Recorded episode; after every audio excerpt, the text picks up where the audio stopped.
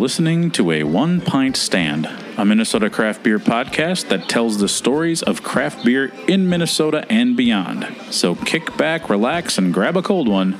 The show starts now. Hello, my name is Dan Bobian, and I write, produce, and host a One Pint Stand. I'm incredibly ecstatic that you are listening. This podcast has been a passion project of mine since 2016. This particular episode has been a long time coming, which is pretty apropos considering the trials and tribulations that Arbeiter went through to open their doors. Arbeiter Brewing Company quickly became a frequent haunt of mine.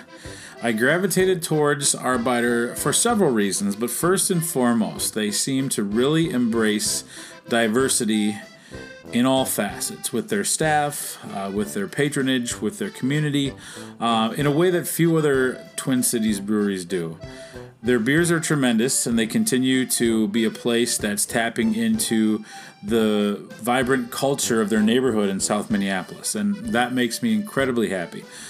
I'm just ecstatic to sit down uh, with Juno and Garth, uh, two of the three owners of Arbeiter, as well as their head brewer, Aaron Herman to talk about beer and whatever else we decide to touch on. I doubt you will enjoy listening to this episode as much as I enjoyed putting this interview together, but I love being proved wrong. So let's head out to Arbeiter Brewing Tap Room and get to the beer chat. Cheers!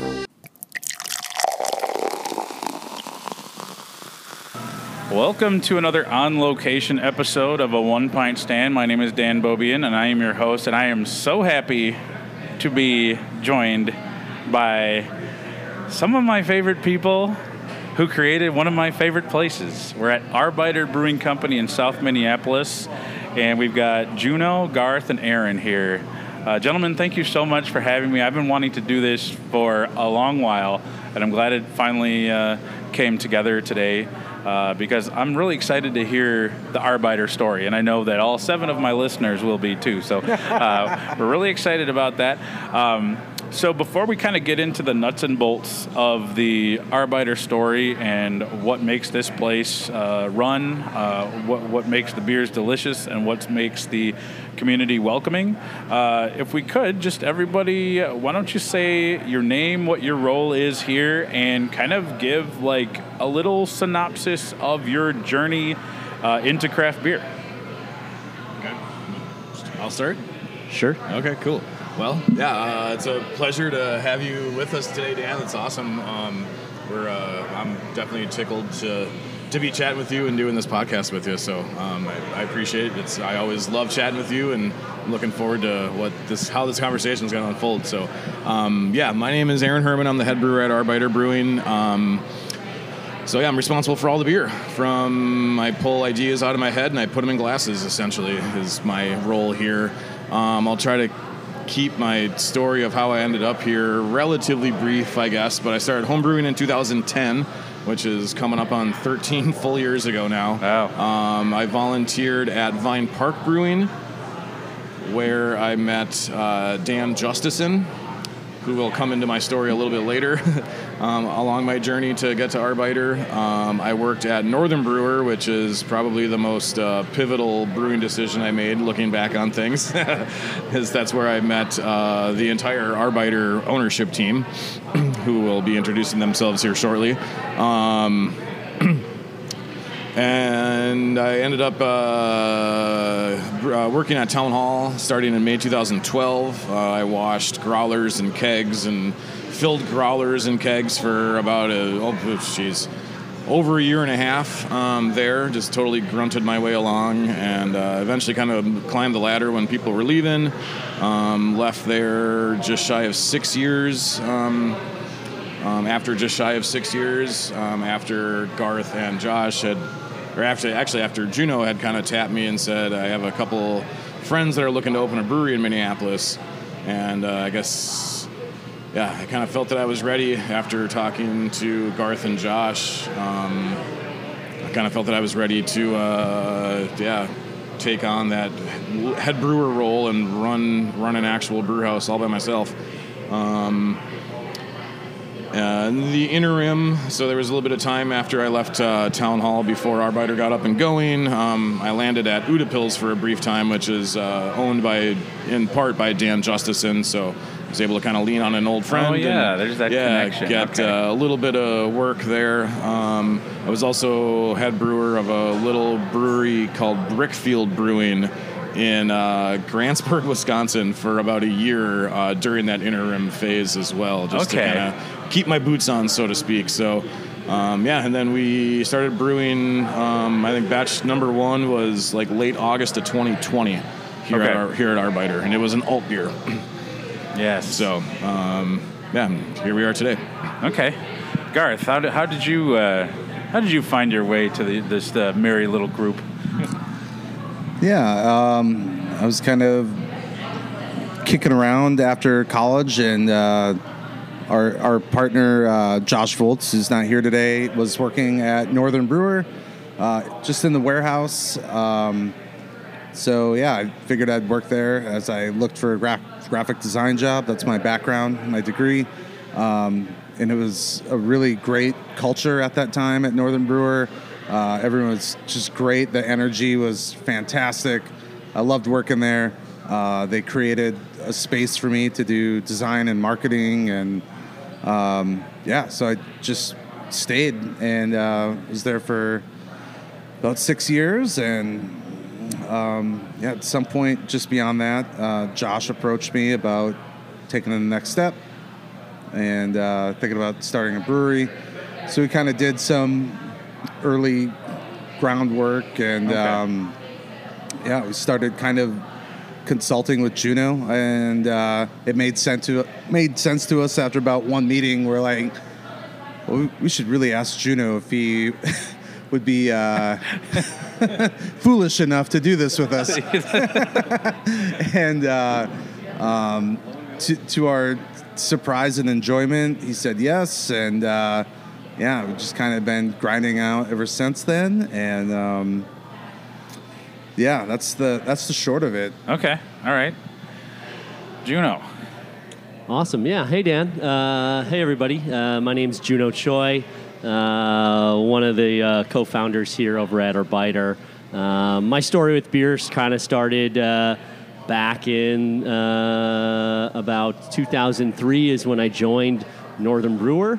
Um, and uh, just fell in love with making beer at that time. And so stuck there for about 10 years and did a lot of great things and got to know Garth, uh, Josh, and even Aaron during those times, and frankly, a lot of other people within the brewing industry. So, really a great time to really sort of hone my beer knowledge, ingredient knowledge, and things like that, and connect with a lot of great like minded people uh, within the industry. And um, after uh, my time there, I uh, ended up working for a company called uh, Brewer Supply Group, or BSG, which is a part of a, a company called Rahr Malting, and did a little bit of sales and some marketing work for them.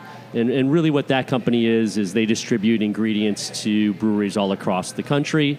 Um, also, kind of during that time, back in the Northern Brewer days, I did start a small beer festival company um, doing beer festivals around uh, Minnesota, uh, not only in uh, markets like the Metro, but focusing in on some lesser known markets like Mankato, Yeah, it was all over St. Cloud and different things. Yeah. Definitely. So that was also a great time to um, go into these towns and, and get to meet everybody that was making great beer there and bring beer to some of these small communities too as well. So um, that was uh, also a, a great time just getting to meet people as well too. And, and really, uh, Garth kind of uh, talked about it, but um, having been friends with those guys and, and knowing Aaron when they came to me and said, hey, you know, uh, we're kind of looking for a brewer. Uh, I kind of racked my brain for a little bit, gave them a little bit of a short list, and, and Aaron came to mind, was really at that top of the list. And Yeah. um, I guess the rest is the rest is history. so who because i think this is really interesting i know that like you know for a long while the brewery growth in minnesota um, greatly lagged behind uh, a lot of the other areas in the country i think some of our laws uh, well i mean the tap room not able to have to sell beer out of a tap room was a was a huge obstacle, and I think really kind of like kept that growth stunted. And that when that became a reality, um, you saw a lot of different things pop up. So as you're all kind of watching this happen in early 2010s, 2011, the the the quote unquote surly bill passes. Um, who who first had the idea? Like who was like, hey, you know what? We, you know, as as as you've been working kind of at Northern Brewer and BSG and all those things, you you know you go around with your with your um, managing festivals. You were interacting with a lot of different breweries. You know, from the Northern Brewer side, a lot of people in this market came out of Northern Brewer. Uh, and started their own things. As that's all happening, that energy. When who was the first one? Like, you know what? why, why are we selling these kits? Why not? Let's start a thing. How did that that initial like spark go? Was there were you sitting there? Because some people, I mean, every every brewery has a different story. Some people are like, yeah, you know, we were eight beers in one time. We said, let's start a brewery, and then sometimes it's a much more methodical thing. There's charts, there's graphs, there's blueprints, and all sorts of things. Was it kind of more like, hey, this this idea has been staring us in the face for the last year or two, or was it like, no, I think we're all kind of building, and it was just kind of like we've been talking about it for long enough. Let's just take the plunge. Josh had the blueprints, right? well, I was, before getting into that, I know that Juno had dipped his toe kind of in this before, so maybe Yeah, well, I will say, you know, being a home brewer, uh, we all have aspirations, you know, and whether or not that turns into reality, we've all sort of thought about that aspect because we found something that we're passionate about, and you know, maybe we'll turn this into something more. Um, so I did think about that a few different times, kind of like a lot of people did, um, and kind of was approached to be a part of one brewery back in the day. Also was part of with another fellow, Rob, actually from BBS. We were going to start a brewery back in the day as well too. Really? Uh, Okay. But through series of events and other things, you know, it just didn't feel right at that time. Yeah. Um, or there were other circumstances that just didn't make it possible. Um, so, frankly, for me, at least personally, it had always been in the back of my head, but I kind of put that off a little bit. Yeah. And uh, I had a, a great time within the beer industry working for Northern Brewer and with BSG. So I kind of. Uh, Kind of put that away for a bit Yeah. um, until you know Josh and Garth reached out. yeah. Uh, before maybe Garth talks about the actual Arbeiter origin story or like you know that that vision and stuff, I kind of uh, Juno's story triggered my memory of um, uh, pr- almost as soon as I got into homebrewing, I kind of quickly realized that I really like the process of making beer, and I felt I felt this weird kind of I didn't know. I didn't really know how to like explain it or like understand it at the time, but I felt a connection with it somehow, and I mm. just I felt like I understood it, and I just I wanted to be with beer, like from from almost from like It's like you've read my dream from- journal. yeah, right. Almost from like the very, essentially from the very first like homebrew kit I ever did, and I found myself even before. Well, that's why I volunteered at Vine Park. Like, I was like, I want to get into the beer industry somehow. Um, and I'm willing to volunteer my time in order to Yeah. do that, in order to get some experience, to get my toe in the door. So, I even, I mean, I have essentially zero business acumen, and I even found myself at one point like attempting to start like a business plan to start a brewery someday back in those like yeah 2011 or so just because but i was yeah i just i felt this just kind of crazy connection to making beer like from the get-go so um Was it? Yeah. Can do you when you say connection? Is can you pinpoint the moment uh, when it happened, or was it just kind of like the you said like from the get go? Yeah. Like you start you, you Well- brew your first batch and you're like, wow, this is actually really fun, and it kind of like triggered something in your brain where you're like, this Sure. is also fascinating. I'm I'm very into it. I want to learn more. So I mean, I mean, it was a it was an extract kit from Midwest Supply. It was an Amarillo Pale Ale. Um, I bought you know just like a five gallon you know bucket like the, this this chip the most basic you know starter kit. Um, had some friends help me out on the actual brew day. Uh, the brew day went fine. You know, we were just fretting over every single word along the, you know, in the instructions and stuff to make sure everything was sanitary and all that.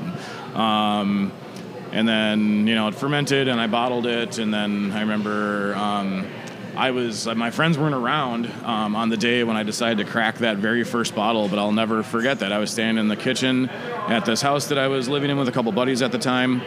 You know, the bottle had been in the fridge for a few days, so it was a nice cold, you know, kind of amber colored pale ale and I cracked the bottle and like it opened like a normal beer and I took a swig right out of the bottle and quite literally my knees buckled underneath me. I was like, "Oh my god, this tastes like pretty decent okay beer and I made it. Like this is amazing." Yeah. I didn't I had no idea what to expect when I opened that very first bottle, but to my surprise and delight, it was like, "Wow, this tastes like a pretty decent fine beer and I made Yeah. it." So I was essentially hooked like from and then I mean, I only did I don't know maybe a couple handfuls of extract batches, and I jumped into all grain right away, and just just uh, the, the the hot side brewing, you know, wort making process. I just started to feel a connection with, and I felt like I just understood it. Yeah. and I don't know, it's kind of debatable at some point these days, but um, yeah, it's. Uh, I, I, I guess I can't really pinpoint um, Okay, what it is yeah. about the art, like the, the the process of making beer that I'm that I feel this connection to. But I just I enjoy. Maybe I'm getting too far ahead of myself, but as far as like you know commercially brewing goes, like I enjoy the physical labor. I enjoy like the I enjoy the science of it. I enjoy the artistry of it. Mm-hmm. Um, so there's a lot of components. It exercises a lot of different aspects of, the, of my brain. Um, so yeah, Garth, did you ever homebrew? Uh, yeah, I did. Um, you know, I, I kind of come at this from a different kind of side of things, where design and marketing. But uh, yeah, my first homebrew kit was a uh, an Irish Red clone kit in uh, 2000 2001. Um, I did not fret over the instructions about sanit- to be sanitary, and uh, it, it turned out terrible. And I was like, well, I'm never going to do this again.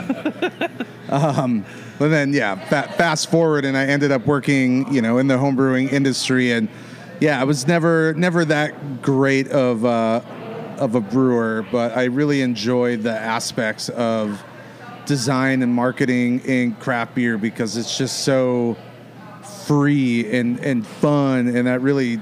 For me personally, scratches my itch in this industry as a creative. Is just like, you know there's there's not many industries like the craft beer industry for uh, creative freedom i mean it's Yeah. really just have fun and um, yeah i don't know that that's kind of what kept me hooked Yeah. and wanted me personally to to be involved with this because there's just not a lot of places you can go and have yeah that creative freedom Yeah.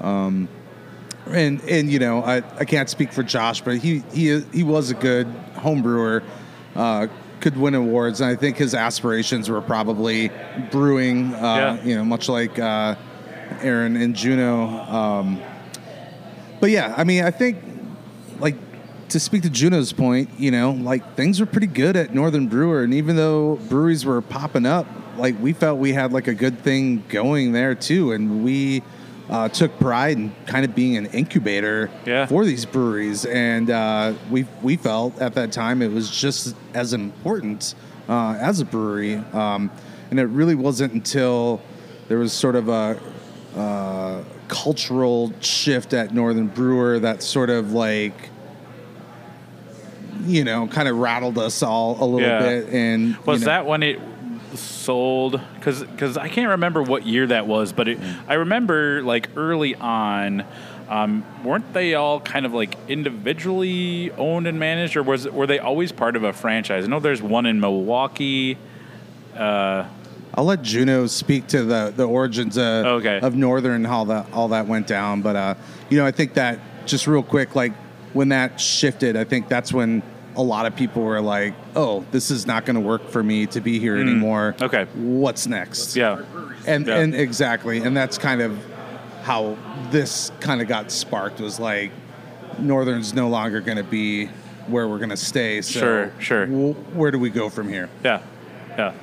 Yeah, uh, to touch a little bit on on the the northern story, uh, and to say that uh, we'll never, you know, uh, forget. And uh, I really appreciate the time that uh, we all had there. But I worked there for about 10 years, and in that ninth year, um, we had uh, a lot of uh, venture capitalists looking at Northern Brewer Okay, yep. as a business that they wanted to get part of this beer craze, this homebrewing phrase, uh, craze that had been going on. And uh, so, really, you know, in the end, uh, uh, uh, the owner of Northern Brewer, a gentleman named Chris Farley, uh, uh, did uh, partner up with some venture capitalists. Okay. Uh, and, um, you know, I think uh, uh, to me and maybe to a lot of the other people, we just didn't agree with maybe some of the things that they were, were doing uh, uh, there. And so, uh, personally, you know, that's why I left Yeah. uh, uh, uh, there as well. But um, really, you know, Northern Brewer did have multiple retail locations, uh, uh, which we had a store in Milwaukee, we had a store in Minneapolis as well too, in addition to the original St. Paul uh, location. So, um, but uh, what had been, like Gar said, uh, we were an incubator for a lot of different breweries that are out here now, and Yeah. frankly, having worked that original St. Paul location, uh, I got to see a lot of uh, all the people that own breweries now. So whether it's the Liftbridge guys, the Fulton guys, um, even Omar back in the day from Surly Yeah. and stuff like that, um, people like uh, from Dangerous Man, etc. So it was really a special place where a lot of people that had the love of beer and a, lo- a love of making it got together, and so that was pretty special. But um, you know, maybe all, something you know. Uh, all good things must come to an end a little bit. Yeah. Although I would say, you know, those original venture capitalists are now gone, and they've gone through a different number of hands at Northern Yeah. Brewer, and uh, I think they've been some really positive people that have taken over the companies in some of those iterations past that that first venture capitalist. So. Uh, I know a lot of people that still work there, and a lot of people uh, uh, are happy over there. So Good, good. Um, we have nothing but uh, uh, good feelings about Northern Brewer. Well, there's a and there's a lot of places where they don't there there isn't a great homebrew store, and I think that's like you never know when the next person who's going to be like inspired by a kit or something like that is going to come along and if they don't have access to that that's really sad. Because i know you can order stuff online but there is something really fun about walking into northern brewer going into the room where there's the grain and you can like smell it and really have that tactile experience and really see it's like wow this is inspiring. Um, I, I made my fair share of they had the their version of moose drool the caribou slobber. I made a lot of caribou slobber back in the day. And then um, yeah I, I, I didn't really get to all grain um, I, I was like the very first time i brewed I was trying to be very meticulous with a friend. Uh, we were we were we were sanitizing everything, re- triple reading, quadruple reading the instructions. We get done everything, and get this little packet of what looks like rabbit pellets. I'm like, what do you suppose these are for? and so we let it ferment. Basically, I think I was ahead of my time because it was a, it tasted like hard seltzer, but not a good hard seltzer. It's like, well, we drank it. I'm like, there's definitely alcohol in here, but I'm not getting it. It tastes very strange. It doesn't doesn't taste like anything. It was supposed to be like a pale ale, and it was it was a disaster. I'm like. You know, maybe I'm just cut out to drink it and talk about it and write about it. Uh, I'll, I'll leave the making it up to the professionals, but um, I think homebrewing is so interesting. Uh, having been to a couple homebrew cons in the uh, you know over over my time in beer writing, it's like when you go to club night at a homebrew con, Oh, you're not going to find better beer uh, in a city, and, and there's there's really, I mean, there's something to that. I think you could, I think it'd be just fun to like have a random like competition, ha- randomly assign a homebrew club to go toe to toe with a professional brewery. And let like people come in and drink and do blind tastings, and I, there's a lot of quality homebrewers out there. So the fact that they're we have such a, uh, a almost an embarrassment of riches when it comes to like access to homebrewing supplies in the Twin Cities is really cool. Definitely, and I think uh, I, I will echo. I've been to a lot of different homebrew cons. I've been there with professional brewers, and we always walk around and try eh, uh, a lot of the different beers. Some are not good, some are good, some are great. Yeah. and I think uh, it's always interesting. You know, a lot of people have they have the time, they're able to hone their skills, they're really passionate about beer and making beer and frankly they know a lot uh, Yeah. you know and you know obviously there there's some things too where you know there's a, a, a lot of people that tend to think that they know a lot more than they actually do with home brewing but yeah. uh, or with beer in general but uh, having been to club night and things like that you'll find a lot of great beer there a lot of interesting beer as Oh, well yeah. too because Yeah. they don't have they're not limited by what will sell in a tap room so they're able to spend a lot more money or a lot of creative ideas and wacky things too um, to really push the envelope sometimes Yeah, yeah. So making the transition from talking about opening up a brewery to all of a sudden, all right, we're doing this. Um, from the time that conversation happened to the time that you like sold your first first beer over the counter, I mean, that was a long while. In years, it had to feel exponentially longer for you all. Take me through that process and um, maybe were there, I have to imagine there were some points where you were all like, listen, I don't know if this is going to work. Maybe the universe is trying to tell us that this is a bad idea. Um, did it ever get to that point, or uh, talk me through like from okay, we're gonna we're gonna open up this brewery to you know selling your first pint over the counter. What was that journey like? Well, well uh, uh, you know, I'd say I, I admire anybody that wants to start their own business, start their own brewery, uh, frankly, and be an entrepreneur. Uh, it's not an easy thing. Uh, there's a lot of sacrifice, uh, both personally and for family and other things like that. So, um, not for the faint-hearted, for sure.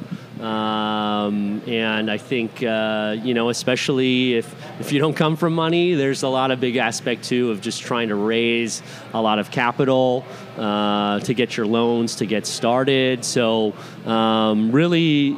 Uh, at least where I came in when Garth and Josh approached me, you know, they already had done uh, a work uh, in terms of uh, thinking about the business and all that sort of stuff. But that was, you know, um, uh, a really part of the whole journey, and it's always changing as well too. What you think you know going in is always going to be different when you're in the thick of it. Yeah. And um, at least I think when we began as as three uh, uh, uh, founders of the brewery, and with with Aaron, our head brewer, um, it was a long journey, and it was you know there's quite a few times too where we did think, wow, we got ourselves into uh, a pretty big thing here. The wheels are turning, and we're we're, we're starting to move this thing, but um, there's a lot of obstacles in the way uh, uh, of getting things open. So, you know, I think maybe, and uh, maybe speaking for, for, for Josh and Garth and everybody, but,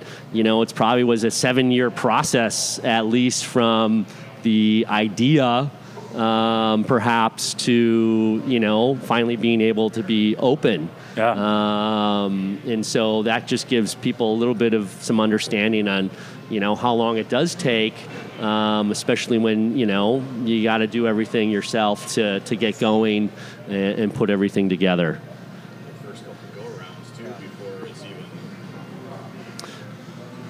As far as I remember the story going, right, with Garth and Josh had the idea, or Josh, eh, yeah, together essentially. I forget exactly what that exact origin story is, but as far as I remember, right, there were a couple different kind of like um, attempts at, at starting Arbeiter before you before you guys even landed on you know where we're at now with like this specific space, which used to be Yeah. Harriet Brewing. By Yeah, and I was gonna- I was gonna say, we're- from and then, the- and then having myself, you know, making the beer and Juno on board and everything, like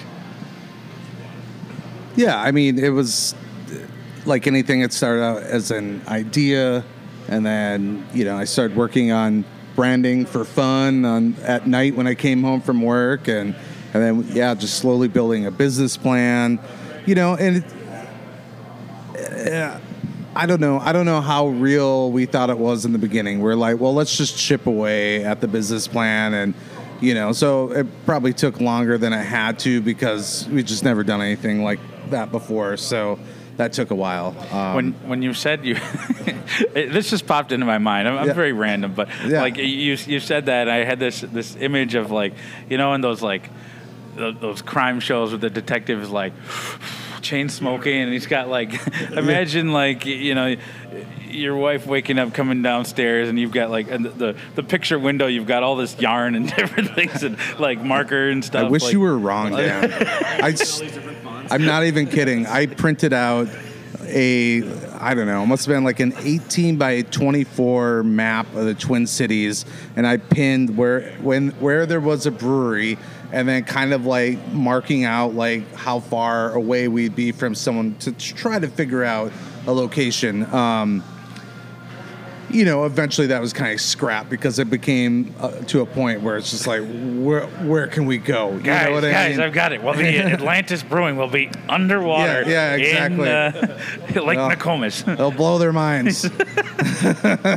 um, so yeah, I mean, yeah, there was there was definitely a little bit of that, and um, yeah, and like Juno said too, like we all we like self funded this. There was like a lot of sacrifices that I didn't even make to make this happen, and and um, money that fell through. And uh, speak of like signs from the universe that it shouldn't happen. It was like one after the other. Government shutdowns, Yeah. pandemic, and Yep. civil unrest. You know, there was Yeah. like just a lot of things that could have been like, you know what, let's call it yeah. you know, but instead of looking at it that way, because we're kind of stubborn, driven people, Yeah. we use these, uh, uh, um, what, what, what do we call it? Uh, not adversary, but uh, these things, challenges. Oh, yeah. Uh, you know, we took that and, and, and spun that and and kind of made it who we are now. Yeah. So like, well, and you have such a great team. I mean, the the level of understanding between ownership and Aaron at that point, you know, I feel like it just had to be let's just get open, and then it's it's gonna work because, you know, through that time in Minnesota, there were every there were tons of breweries opening, and and it was like, yeah, you open a brewery in, a, in that certain window of time, and it's like you were going to be successful no matter what for a while because there wasn't enough competition, and the quality wasn't. I, I would say that the quality was not always equal. Was not always what, what you would want. It, not everybody was town hall, For sure. Um, and so, like, I have to imagine that every every time there was a setback, you kind of just like, all right, you know what, we're gonna roll with this because we have the recipe for what will work, you know. And and whereas there's a lot of people that open up a brewery and it's like, you know, sometimes like, oh, all their friends told them their homebrew was good, so open up this brewery and you know, flush four hundred thousand dollars down the toilet. Um, you didn't have that problem. You had, you know, years of industry experience and know-how from different facets. And I think that as I un- have gotten to know you all, and I've gotten to understand your your your own paths to where we're at, uh, there's so much great perspective and understanding of what works, what doesn't work. There's there's a there's a veteran feel here that that you don't necessarily have at every every brewery you walk into. So I would imagine that that was a that was a big uh, comfort and a way to kind of like, hey, let's let's let's work the work the process, work the plan. You know, this is just this is a minor minor setback.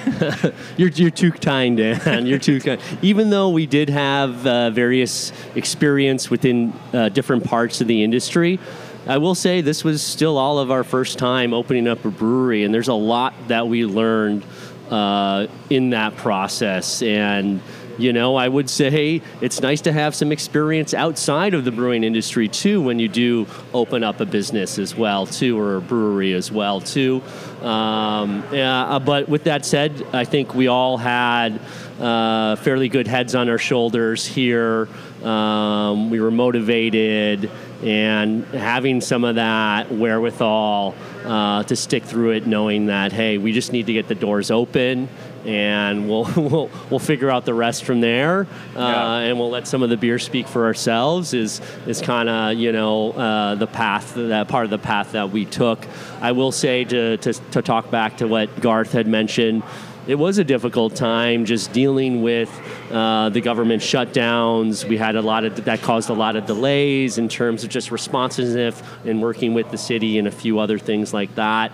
Uh, things that you know sometimes we felt could have been helped. Sometimes maybe we understand that they couldn't have been helped in those scenarios. Um, so all that time that we spent uh, trying to get the doors opening, that was adding some increased pressure on us as well too.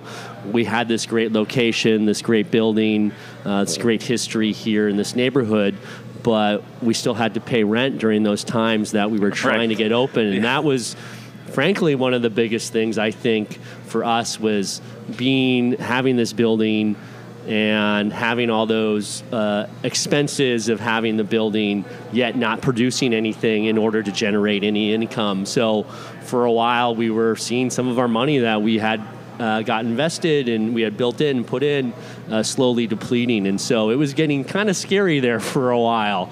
Um, as that happened. And then um, things like the pandemic as well too.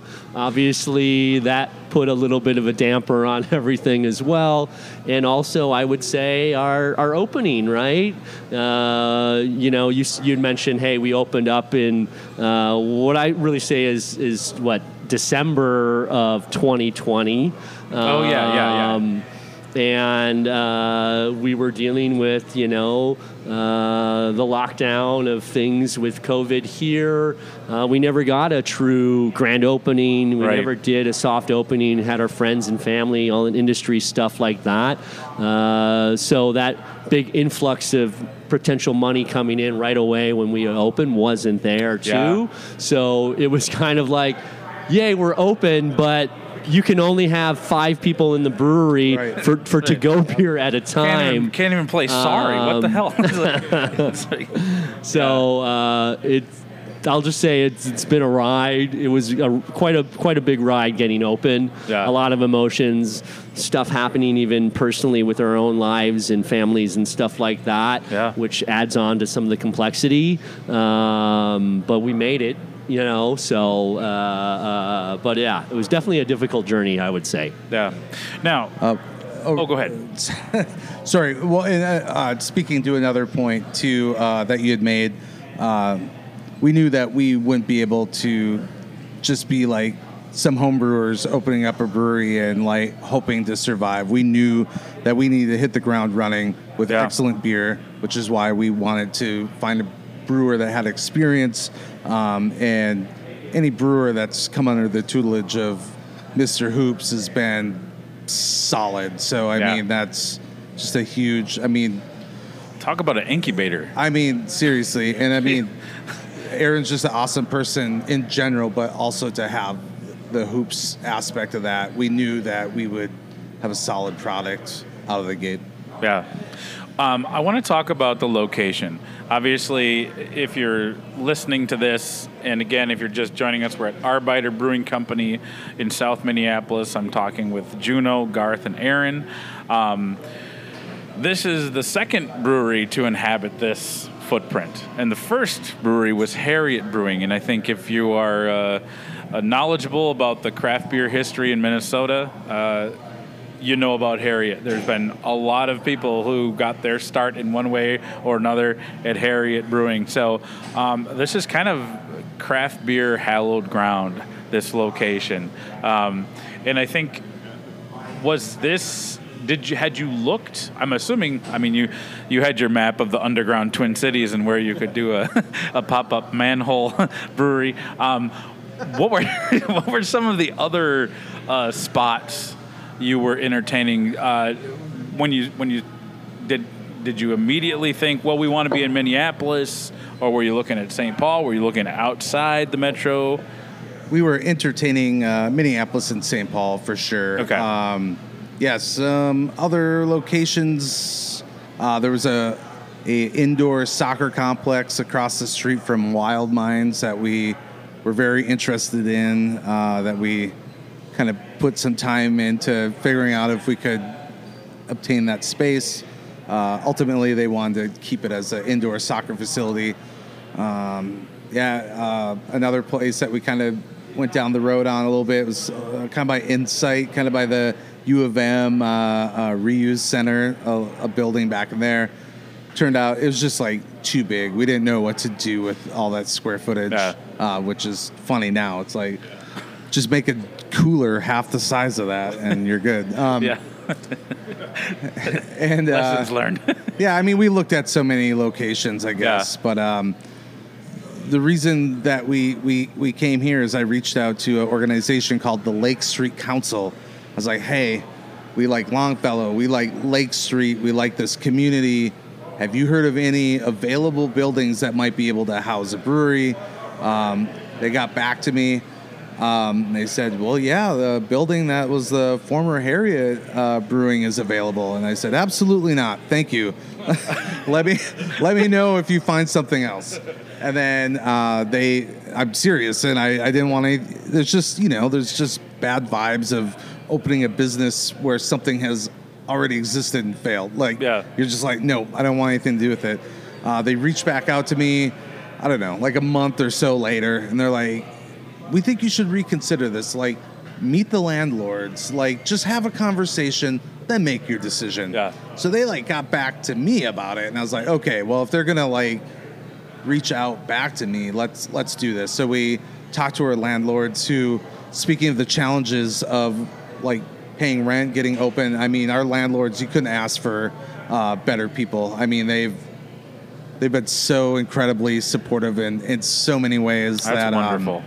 If it, if it wasn't for them, we honestly probably would not be here right now. So uh, hats off to them. Like Nice. they've been our biggest supporters, honestly. Uh, we we met them and we aligned uh, like politically off the bat. You know, they're uh, very, I, I you know, um, open-minded, uh, inclusive people that own this building, and uh, it was more of an interview on us. Yeah. You know, like Yeah. what what kind of humans are you? And um, you know, and we aligned on everything, and um, you know, and they were like, well, let's take a look at the space, and you know, kind of talked it out, and uh, you know, we decided that this would be a good place, and people miss to this day miss Harriet, and will Yeah. come in here and be like. Man, Harriet was awesome. This looks way better. The beer is way better, but we miss Harriet, you Yeah, know, because yeah. there was they had something special that no brewery is going to be able to recapture. Yeah, there Like, was a, there was a definite romanticism about Harriet. Yeah. and, and there was just like a feel and a vibe, and I think you know they, they had their their own journey of ups and downs, but like I think a lot of people really do look back fondly on on those days for for what it meant because it like kind of ushered in like the new age of craft beer in Minnesota. Yeah, they were ahead of their time in, in a lot of regards. Yeah, yeah. I'd say, yeah. Hey, thank you so much for listening. Hopefully, you're enjoying a one pint stand. My aim is to help spread the word about craft beer. Enjoying craft beer is a passion of mine, and I love chatting about it with other people. A one pint stand has a goal of helping breweries tell their stories. I love to get out in and beyond Minnesota to visit breweries, beer bars, and meet other interesting beer people. If you are also into those things, you probably want to keep tabs on the show. So go ahead and follow a One Pint Stand on Instagram, Facebook, and Twitter. We would also appreciate any and all positive reviews on Spotify and iTunes to help make it easier for other craft beer listeners to find us. If you like reading about craft beer, I started my own blog, and all of my writing can be found at a. After eight years of writing as editor in chief at Beer Pluma, it was time for me to start my own blog. So make sure you check out the blog for some interesting craft beer content of the written variety. I truly appreciate you listening and taking time to enjoy our stories. Now, back to the show.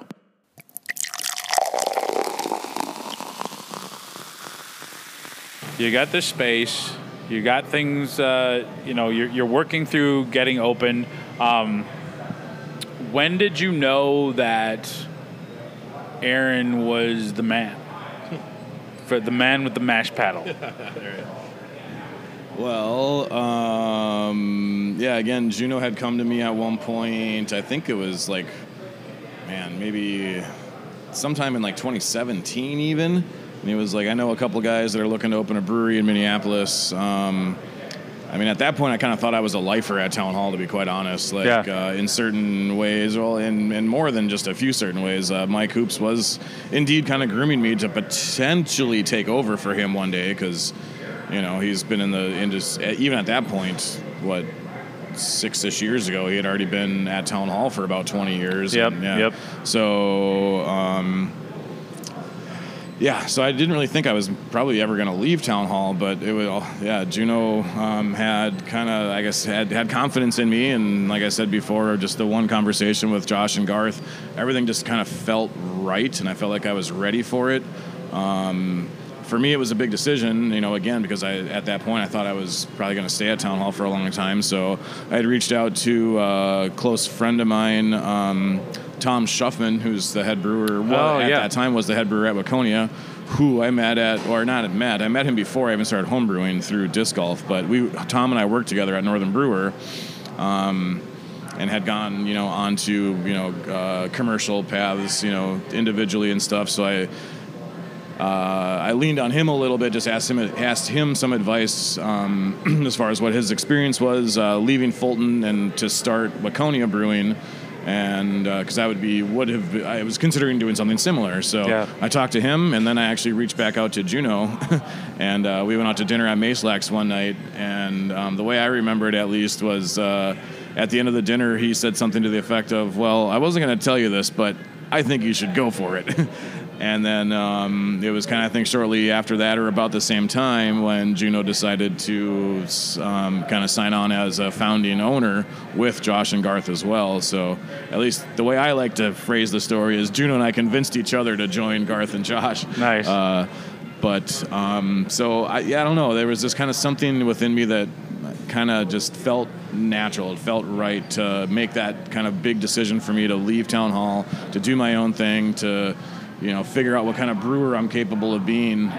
Um, so at least that's that's that's when I knew I was the man, the man with the Yeah. mash paddle. Yeah, uh, yeah. from my own perspective, but So, talk to me about the beers here, because Okay. at Town Hall, they do everything. Mm-hmm. Um, they do traditional styles, seasonally appropriate styles. The you know, I, I like to.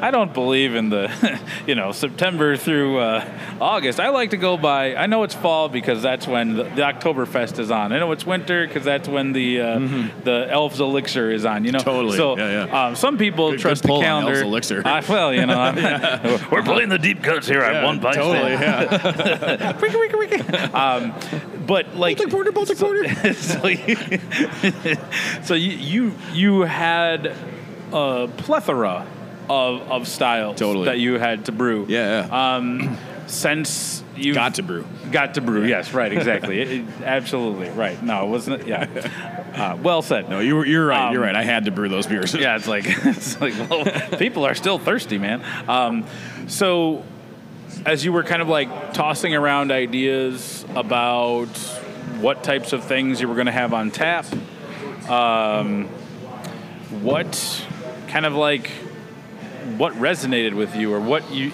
you know? I think everybody uh, brewers that I've talked to. I don't think you like immediately in your first job, like you said, figure out what type of brewer you are. Mm-hmm, mm-hmm. Like, I think there's always beers that brewers want to brew, mm-hmm. whether or not in a, under the uh, umbrella of a professional setting. Yeah. Those those don't always make sense. Like, Right. like I want to do Yeah. all Rauch beer all the time. It's like, right, well, okay. Uh, the market says otherwise. But like, how did you kind of start to formulate a plan of like what the tap list was going to look like? Sure. Uh, well, with kind of God, Josh and Garth's uh, image of what Arbeiter, what they wanted Arbeiter, Arbeiter to be, Um, at least like aesthetically, they were thinking kind of German beer hall meets like up north dive bar. Oh, okay. So, and Arbeiter, of course, it's, uh, I'm not sure if we touched on this earlier or not, but the word. Arbeiter is a Yeah. German word for worker or laborer. Yep. So we kind of have like a, a little bit of like a, you know, working man's beer, like a blue collar, Yeah. you know, like, you know, come in and, you know, have a couple beers after, you know, a day of, you know, good labor work or Yeah, what yeah. have you. So, um, let's see. So with the German name, you know, we knew we were going to have like a bit of a Ger- at least a bit of a German influence to at least some of the portfolio. Yeah. Um, and then in thinking about, thanks, Juno. In thinking about, um, Oh, these, this, is, this is the Lawn Dorts, by the way. Ooh, Dort, hey. Speaking of uh, Yeah. working man's beer. Exactly Cheers. right. Yeah. Cheers. Um, I kind of started coming up with a bit of an idea, and it wasn't. I'm sure it wasn't original, but I kind of coined a term, at least in my own mind, uh, Bavarican. I, you know, Which- th- I have the same thing tattooed on my lower Oh, back. really? Nice. Yeah. Yeah. In Old English, right? Yeah, Like, uh, yes, uh-huh. like the Detroit Tigers font. Yeah, exactly. Bavarican. Bavarican, yeah. Yeah. So, I mean, it, it wasn't anything like totally extraordinary, but like I was thinking, like let's make American styles with German ingredients. Yeah. Um, and the only one that's kind of really stuck um, as far as that goes is the West Coast IPA, which is our Sure. house house IPA. So it is an American styled IPA made with all German ingredients, um, from the malt to the hops to the yeast. Um, let's see. But beyond, I mean, that, um, my focus on brewing has always just been quality, which of course Yeah. I learned from Town Hall. Yep. Um, coming out of Town Hall, I felt uh, I was never really intimidated by any beer style per se. Um, I was able to because I had to make all those beers. I was able to learn. Makes it makes it sound like you were like uh, you know chained to a kettle, like brew more. Sometimes, no, very- uh, mentally at least, sometimes I was. Yeah, yeah. I still am actually, but um, for better or for worse. um, but no, yeah, I got to use a lot of different yeast, yeast strains, um, so I felt like I had to at least. Uh, oh, nice, doubling down Oh, on the boy, beers. here we go. Heck yeah, there it is. yeah. Uh, we, we better have a lot to say here. Quite a lineup. Me get a picture of this. No one's going to believe me that this happened. So both Garth and Juno got up to get beers while I was babbling about beer, and uh, we have more beers than we know what to do with at the moment. So, I mean, I have an idea of what we can well, do. yeah, fair, fair. This is yeah. not my first rodeo. All right. I didn't wear my comfy pants for nothing. Giddy, giddy up. um, but yeah, so quality and not really uh, having, I guess, at least a little confidence in uh, feeling that I could probably tackle almost any sort of style.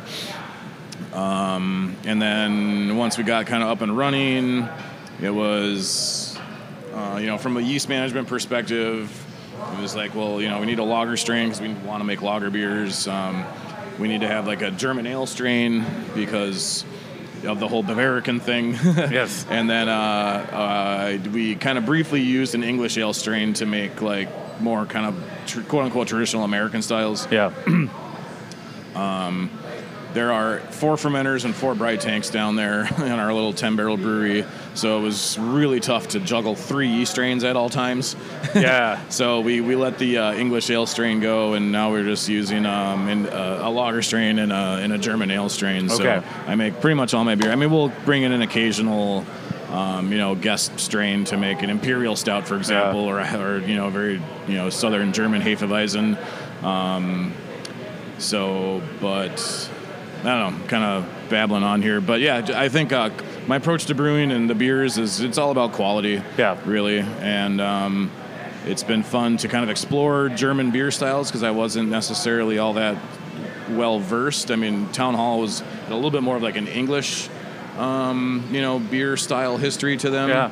Um, you know, using an English yeast strain and making more like kind of porters and uh, you know, kind of maybe pre 2010 style, like American style Yeah, they're and really- IPAs and stuff. So they were kind of leaning more into that. Whereas when we got going here with Arbeiter, uh, we're in the age of hazies and um, you know crispy boys and stuff. So it's like, well, we gotta gotta lean into that at least to some degree. Yeah. So thus the you know kind of well, and once we did get going too, um, lo and behold, I mean, I guess for yeah, I kind of discovered that I've I'm a fairly decent lager brewer, which is Yeah, been I'd say very rewarding to, Yeah. to to see. To be honest, um, so we've been leaning into that. Um, you know, leaning into a little bit of the you know the, the new style cold IPA, Yes. which is super fun to make. Um, you know, doing barrel aged stuff, of course. I definitely learned a thing or two about putting beer in, And in uh, wood from. I know I from speak Mr. for all so- of the uh, partaking Twin Cities where, when I say thank you. uh, thank you for, for doing Um, that, bringing that uh, You're welcome. Element. You can thank Mike in- Hoops. Yeah, for and, and essentially yes. almost. I mean, one of the early pioneers. Oh, yeah. quite literally of barrel sure. aging beers in the entire country. Yeah. He won a medal in I think the year 2000. Yep. For a barrel aged imperial stout. Yep. And that was that was uh, it was in specialty the, a specialty beer category. Right. It wasn't even a wood aged beer category. At Well, the, the next, American, the following year there was they had to. Oh, was it- was well, because I think that beer was like, okay, we need to have this category Okay. because this is a thing now. Yeah. So- I, I wasn't sure when they initiated or when they created that uh, category, but I Yeah. knew that he won a medal before there was even a wood aged Yep. category. So Yeah, which I think Yeah. is pretty special. oh, very That- special. That's really yeah. awesome. very special. Yeah. So, and I was fortunate enough to learn you know a few things about barrel aging beers from from him. So Yeah. um, yeah. So keep your eyes open for barrel aged beers coming out of Arbeiter. yes, yes, very good. So, um, you know, I think a lot of, you know, you opened up this this brewery in an interesting time, um, because drinking habits have really evolved over the years, and I, I would say that like the advent of the whole New England style IPA uh, set off uh, such a fervor amongst craft beer drinkers, and uh, yes, that's a. I was like uh, thesaurus.com. what's an what's an intelligent way to say excited? Um, you know, back in I don't know. I think it, I think it was Alchemist, right? Uh, that that they they were doing, as legend has it, you know, they were they were doing uh, heavily dry hopped IPAs, uh, using a lot of. Uh, en vogue hops that were more on the kind of juicy tropical side, not so much the tongue splitting, uh, bittering IPAs of the of the early 2000s, of more of the West Coast styles. Um, and you know they have a thing that like on the cans like drink this from the can, and everybody really liked it. And and I I know some people out there say that like, well, the, the reason they were saying that is because it looked atrocious. It looked basically like you were, you know, pouring, you know, uh, orange juice concentrate into a pint glass. Uh, so yeah, just just drink it from the can. That's fine. Um, but that became a huge deal. Um, so obviously it, that every the demand i mean the, the the public drinker drives the demand of what you you could you can have your your uh, your druthers about what you want to brew but really you just have to do what the people want. Um, and i think early on in everybody's craft beer uh, history, you know, they, they sample different styles, but everybody kind of lands on the styles that they really gravitate towards. But like, I think that was a big shift. And since then, so, uh, you know, 2015, 2016, thereabouts, when those started to become really in vogue, um, a lot of breweries are doing those. And now you see, like, you can walk into some, uh, some really popular uh, breweries and find five or six different hazy IPAs. Whereas I I kind of got into craft beer in like 2006, 2007. You'd walk into a place, you'd have like an amber ale, a brown ale, a pale ale, IPA, you know, a, a, a breadth of styles. And now it's like, well, places are hyper focusing on these beers, which, by the way, are not cheap to make when you're dry hopping with a metric butt ton of uh, sexy hops that are, you know, shipped are in expensive. from New Zealand and Exactly. you know massaged by unicorns in a lab. It's like, okay, that's, that's you know that that's pricey. So Fighter now hiring unicorns. You know, and and so your tap list when you open, I thought had a, a lot of really great found one. really great options for everybody. Um, you have you know kind of like uh, everyday person beer. You know you've got like the the the pilsners, the the alt beer, um, the kind of like things that aren't going to scare anybody if they're new to craft beer away. You have the hoppy beers, you have the hazy IPAs, you have sours, and you have like every now and then. uh, I mean, the the Nachtreiter. The Nachtreiter. That was the beer when I came in and tried. I'm like, oh wow, this is fantastic. Um, Thanks for saying that. So you you have you have the beers that that the um, I call them the beer people, you know, the the the the, the, the haze boys that they want to drink. But then you also have like beers that really tickle the fancy of the traditional drinker. Um, I love it. I love all of it. I love it when you when you come up with uh, some of the the collabs in the uh, the lager. What it, uh, the Collaborative lager collaborative series. Mm-hmm. Yep, you've done with uh, Utepils, We Jay did- Smarty. Yeah, Eric Harper at Utepils. Uh, we did also with uh, Niko Niko Tonks. Tonks of Fair Yep, Niko, State. Yep, yep. So that that's been kind of like a fun series. Um, of course, you have your your barrel aged beers, uh, the anniversary week beers.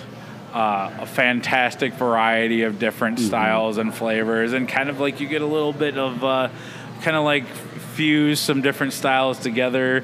Um, there's just a lot of fun variety, um, and I think obviously, Juno, with your background in at BSG and, and understanding like quality ingredients and the importance of that, you know, pairing that up with Aaron's mentality of quality above all else, you're all putting out some wonderful beers. I think uh, you know we're rooted in tradition, but we have a lot of experimentation going on. We're open for everything, and frankly, I think uh, you know we opened a brewery with 18 tap lines, and we all like a little bit of variety. We're true beer lovers. We like different styles. We like variety, and so we want to emulate what we hope to see in uh, our our place as well too. So uh, it's been great uh, having Aaron's ability to do a wide range of styles really well, and even some styles that. Uh,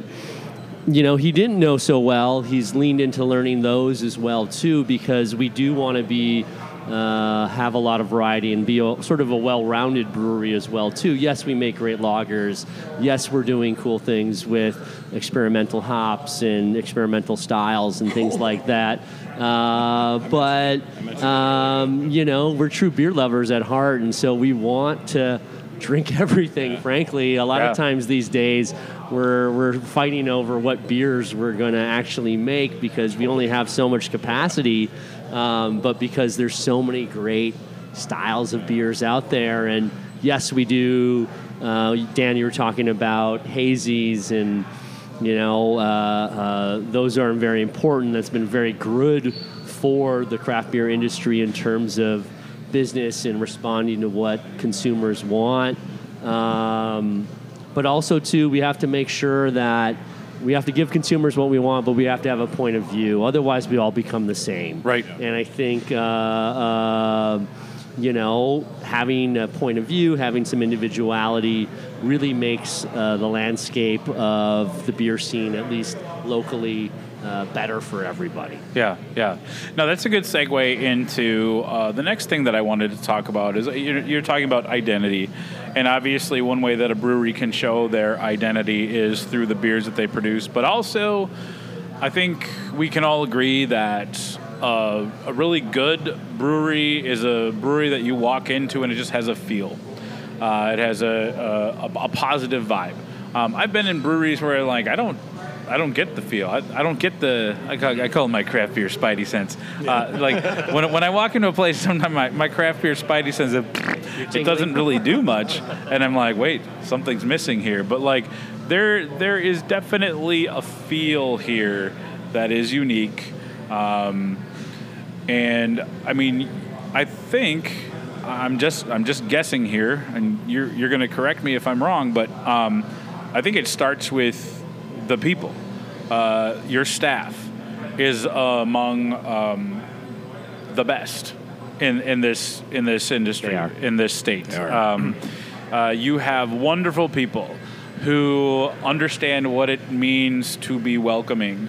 Uh, you have a staff that understand what it means to be, you know, patient. Um, I think a lot of people in, in beer, they get a lot of folks coming in. It's like, well, what do you have that's closest to Coors Light?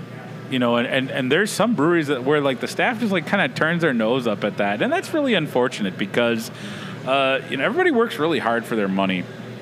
Um, and you know, if you're going to come in and, and you know, pay for beer, uh, and you're going to be kind of like disrespected or kind of like, oh, you don't know about that. I'm going to lord this knowledge over you. That's not a positive experience, and most people won't be back.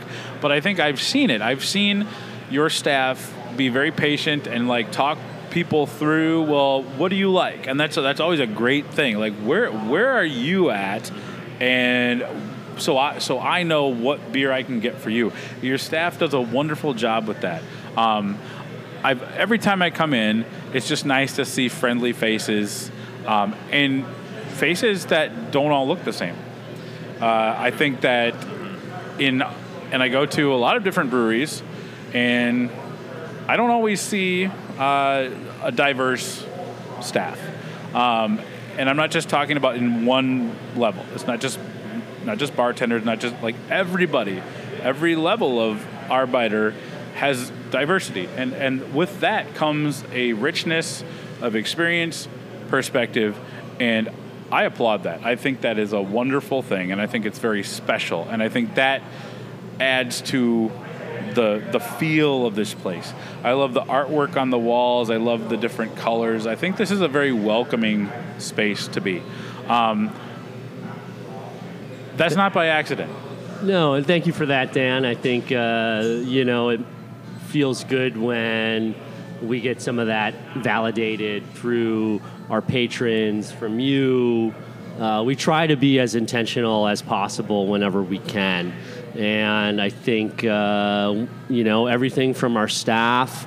Uh, luckily, you know, when we first started, we had some friends and some people that we had known through the industry um, that uh, we're excited that we were going to be open, and uh, we're excited to be at a place. Um, and so we were very fortunate to have a lot of people that had been in the industry, uh, seasoned people. We also had new people as well too, um, and so you know that was a big thing with uh, uh, the welcoming atmosphere. Obviously, the people that are serving your beer are the your face to the public, and so we can't uh, uh, be happier with the staff that we've had. And so we've been very fortunate, and we've been very lucky for that. And we've also been intentional with that, and I think the feel that you know the whole team uh, has tried to bring in here is authentic as, as we can be. And so hopefully that has translated into a feeling of, of welcomeness. Um, to speak to one aspect too, in terms of diversity or inclusivity. Um, you know, for the, the listeners out there, I'm a person of color. Uh, been so in the beer industry for, for a long time, and um, you know, I think uh, this has been a personal point of pride being here in this brewery, being somebody that's visible. Um, because I do believe representation matters. It absolutely and does. And when you talked earlier about seeing uh, a little bit more of diverse patrons in here, that's been really something that's been special to me. Um, and I know special to everybody else that's a part of Arbeiter. Um, and I think uh, we're also part of our community, which is a diverse community. Yeah. And we want to emulate that as best as possible, too. And so I think, you know, being intentional with that as much as possible and, and trying to do our best um, is seen and feeling when you come in here and there's uh, a feeling of, of welcomeness and, and things like that always things more things to work on always things yep. that we need to do for outreach you know we always want to try to get people that aren't necessarily craft beer uh, fanatics to come in people from our community and so we're still Yep. working on ways Yeah. that we can uh, best do that and I like that because I think it's it's I don't- there isn't like a uh, there, I mean sometimes it's like you know it's you want to connect with people you want to make people feel welcome and that is a lot of times easier said than done. So trying different things, but having the commitment to that and not only like talking the talk, but walking the walk. I think that's very, very, very important. Um, and I think that there's like, you know, you all have done uh, a lot of cool things, but I think like with everybody, like there's room for for growth and improvement with that, and but just like understanding that that is like important is is a big deal. Yeah. For me, as just a, as just a human, just another human. Definitely. I Uh, think- take away the the craft beer part of it, but I just, I mean, it's it's just it means a lot to me uh, as. Uh, as a person of color, to come into a space where, like, I'm not the only. Mm-hmm. That, that that's huge. There's a lot of times where that's like always been the case. Yeah. And and and this is always one place that I know I'm not going to have that experience. I'm going to feel like, okay, there's others. I'm I'm not just you know. Yeah. And, and that I, I it's hard to articulate what that means, but it, it means a hell of a lot. Definitely. I've, I've, you know, being a person of color myself, walking and, you know, through my experiences working in, in within the beer industry, getting to travel East Coast, West Coast, North, South, seeing a lot of tap rooms, seeing a lot of places. Sometimes I catch myself in here being like, wow, well, this is uh, something pretty special that we have that we're building. Yes, there should be more happening everywhere Yeah. else, um, but I definitely feel proud about that. Um, and I think you know part of that is some intentionality as well too. If you tend to look at the people that we have worked with as a company, whether it's uh, to all of the food vendors and food trucks and people that we work with, or to some of the artists and makers that we deal with with artists, we want to be intentional with that because that matters to us. Um, I know that I want to put my dollars into a place that I can feel comfortable with, or aligned with uh, uh, on, a, on a personal level. So um, I think it's also. Um, I'm glad that you feel welcome and, and, and, and have a positive uh, uh, thing with this space. And, uh, you know, frankly, part of that also helps us keep going, knowing that, you know, we're, we're putting a little bit of uh, uh, money where our mouth is. And we Yep. want to be part of a community. And frankly, we want to be intentional with our business. Yeah, yeah, that's great. That's great. Um, so, you know, we're at year. Okay, so you opened in December of 2020. You're two and a half years in.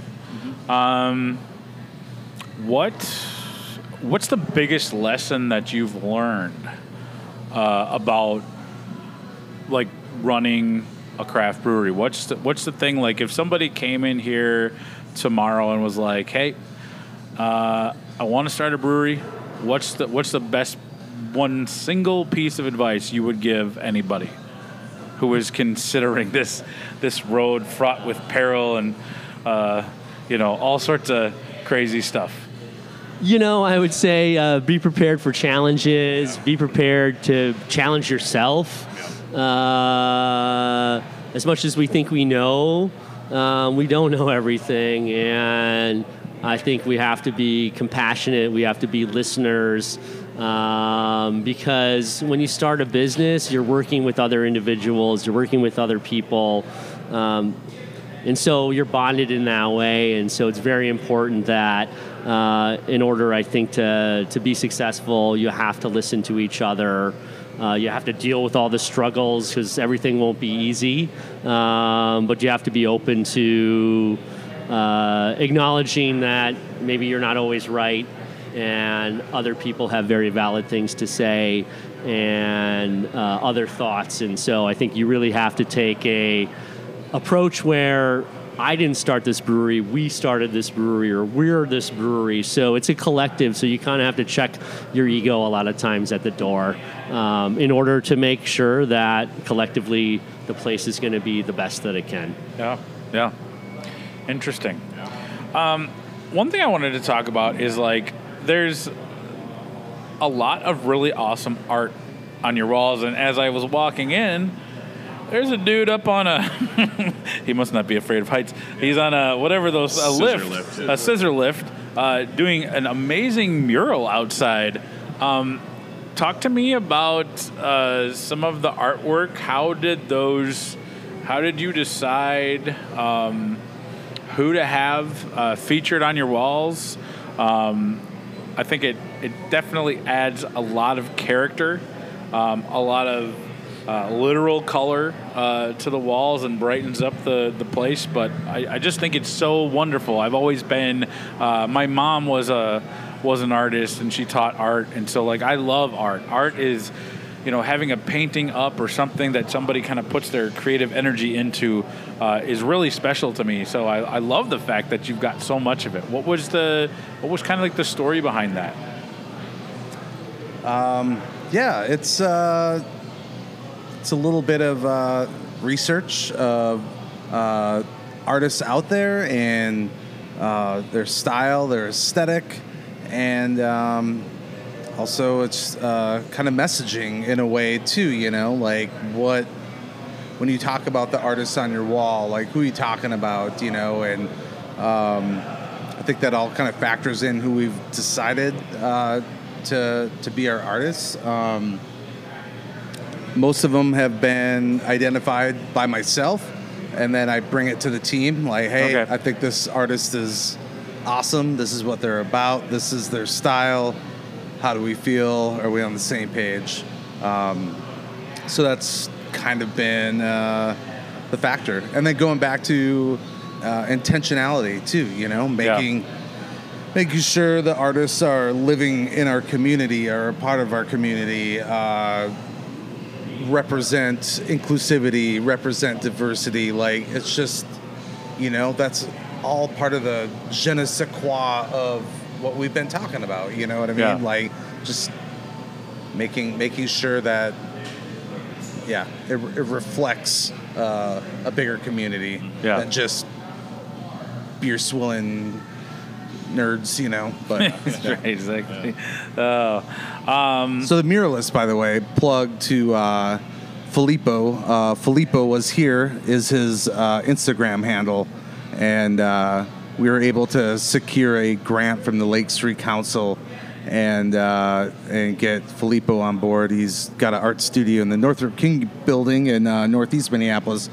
Huge project. I mean, it's a giant south-facing, 20 foot high by 100 feet long mural, and uh, it's incredible. I mean, it literally is the side of the building. Yeah. that's crazy. south and if, and if you haven't building, been to, to Arbeiter and you love murals, uh, get your buns down here because you will be uh, blown away. It's beautiful. yeah, Filippo, P H I L I P O, Okay. as well.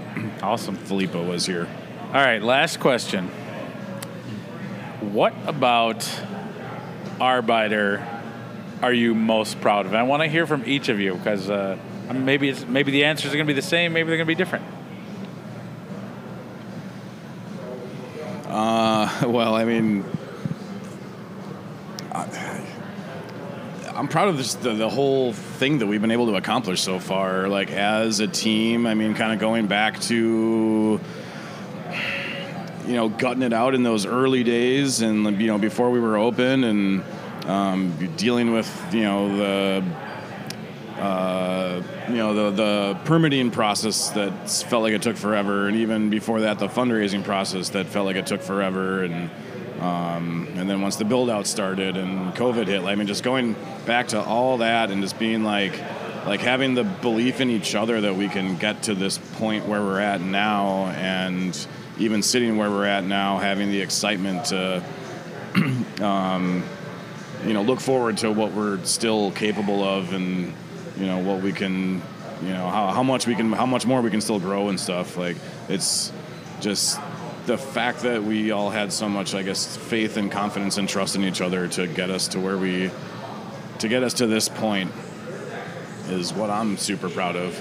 I mean speaking yeah i mean I'm, I'm, I'm, of course i'm proud of the beer like i can't not say that Uh, Garth, how about you? What what are you most uh, proud of? Haha pills. There it is. I mean, I think Aaron nailed it. I mean, and it was brought up earlier in the interview too. I mean, there's just I don't know. The challenges are never ending, and uh, to to be able to to try to work through that and, and communicate and push on while still uh, creating like an amazing space. Uh, you know, I it's just all of it. You know, uh, you know, it'd probably be easier to be like, what are you not proud of? Which I guess I don't really have a ton there either. But I mean, it's just Maybe the ass hat who stole the bathroom art the other Yeah, day. quit. What in the hell? Okay, that's one I know thing. you're listening to this podcast. Yeah. because it's a bunch of probably unsavory One figures. of the seven of you, you asshats, bring back the needle point. Yeah. Quit, quit stealing. Yeah. Um, Now this is really weird. This is going to sound odd. Okay. But like I, It was you. I Damn no, it wasn't me. but I hope it's because every time I'm here, I always try to pee in the same bathroom.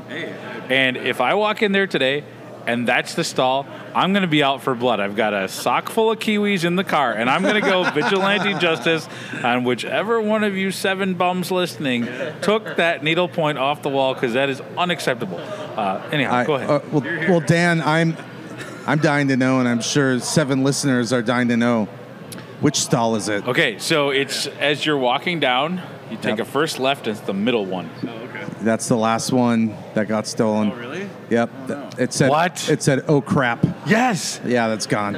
That was the one. unbelievable. Yeah. Um, no, I'm just, is- I'm, yeah, I'm just proud of uh, all the staff and the crew here, and uh, everyone's on the same page, just to like keep propelling us into uh, uh, a great, great space. You know, everyone's, everyone's, uh, has the same mission in mind. So that's, that's amazing.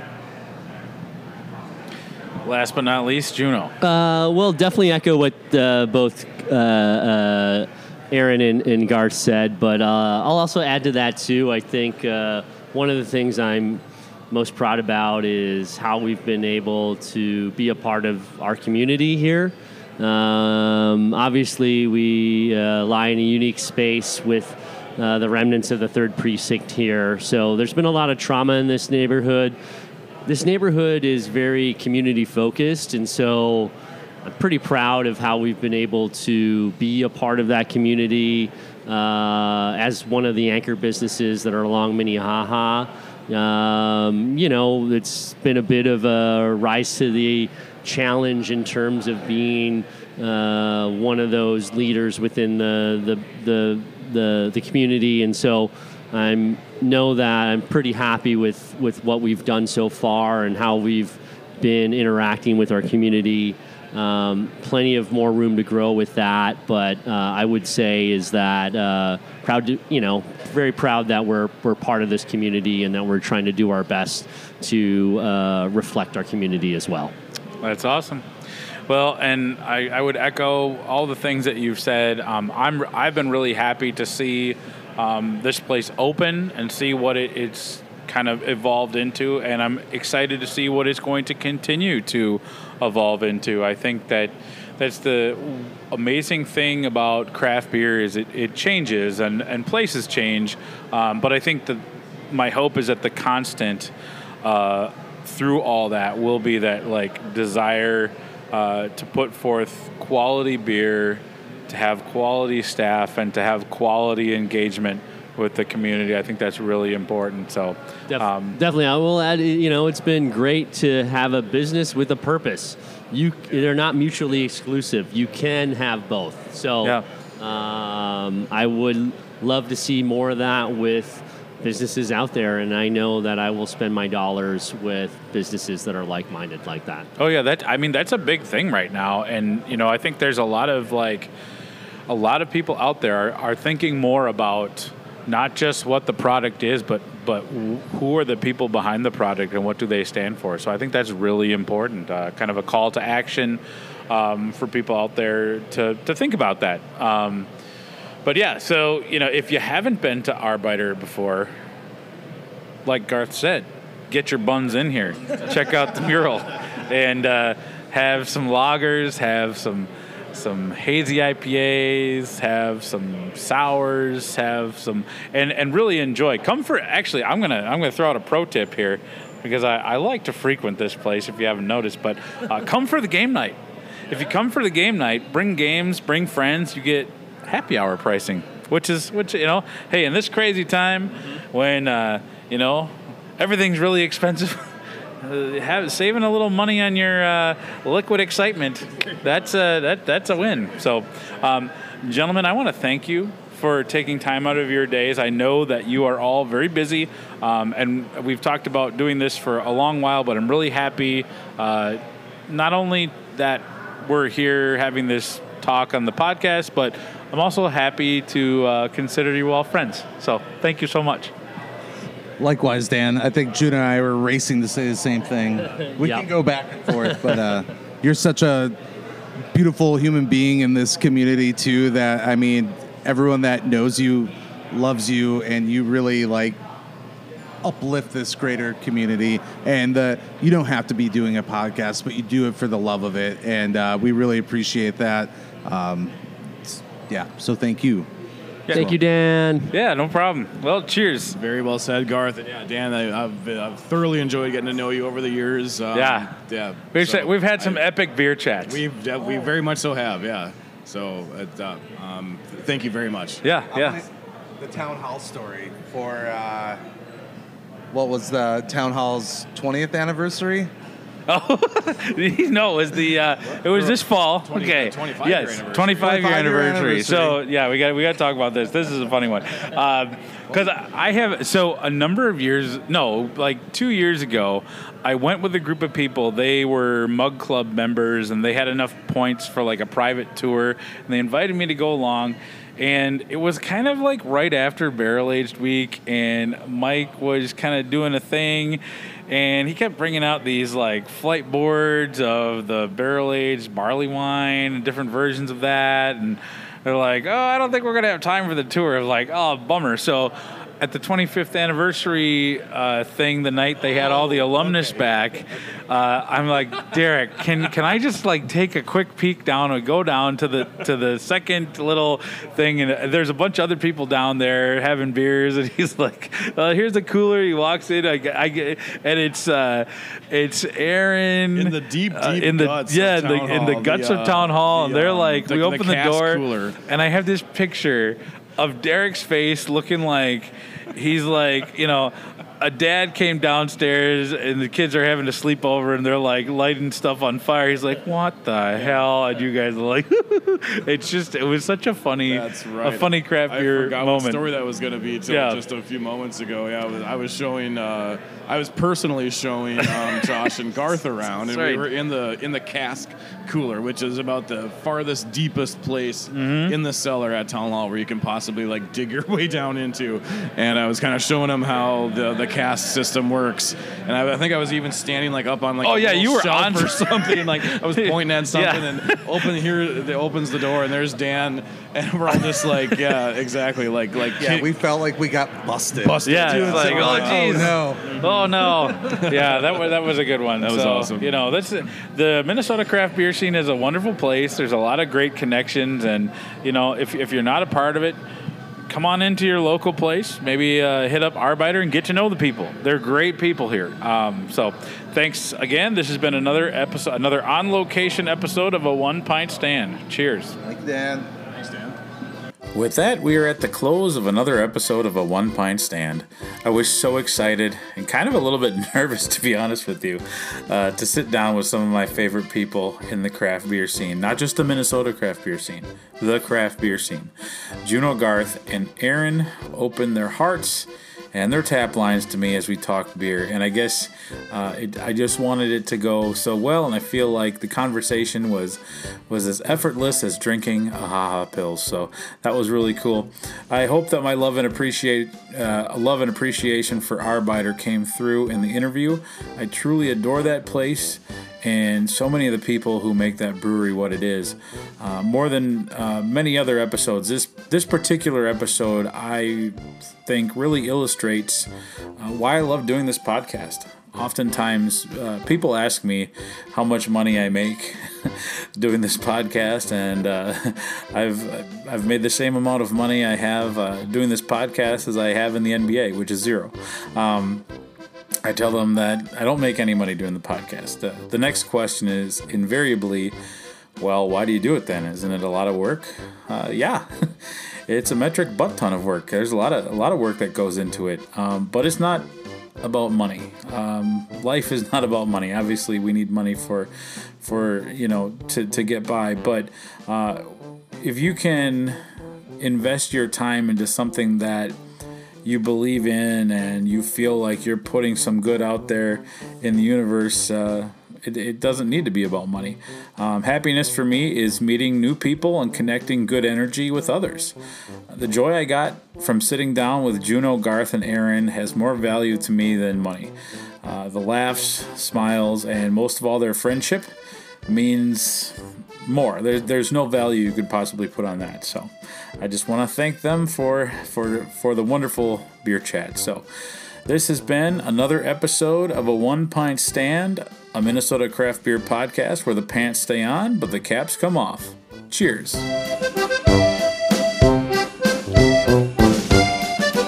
Uh, we, we better have a lot to say here. Quite a lineup. Let me get a picture of this. no one's going to believe me that this happened. So both Garth and Juno got up to get beers while I was babbling about beer, and uh, we have more beers than we know what to do with at the moment. So, I mean, I have an idea of what we can well, do. yeah, fair, fair. Yeah, This is yeah. not my first rodeo. Uh-huh. All right, I didn't wear my comfy pants for nothing. giddy, giddy up.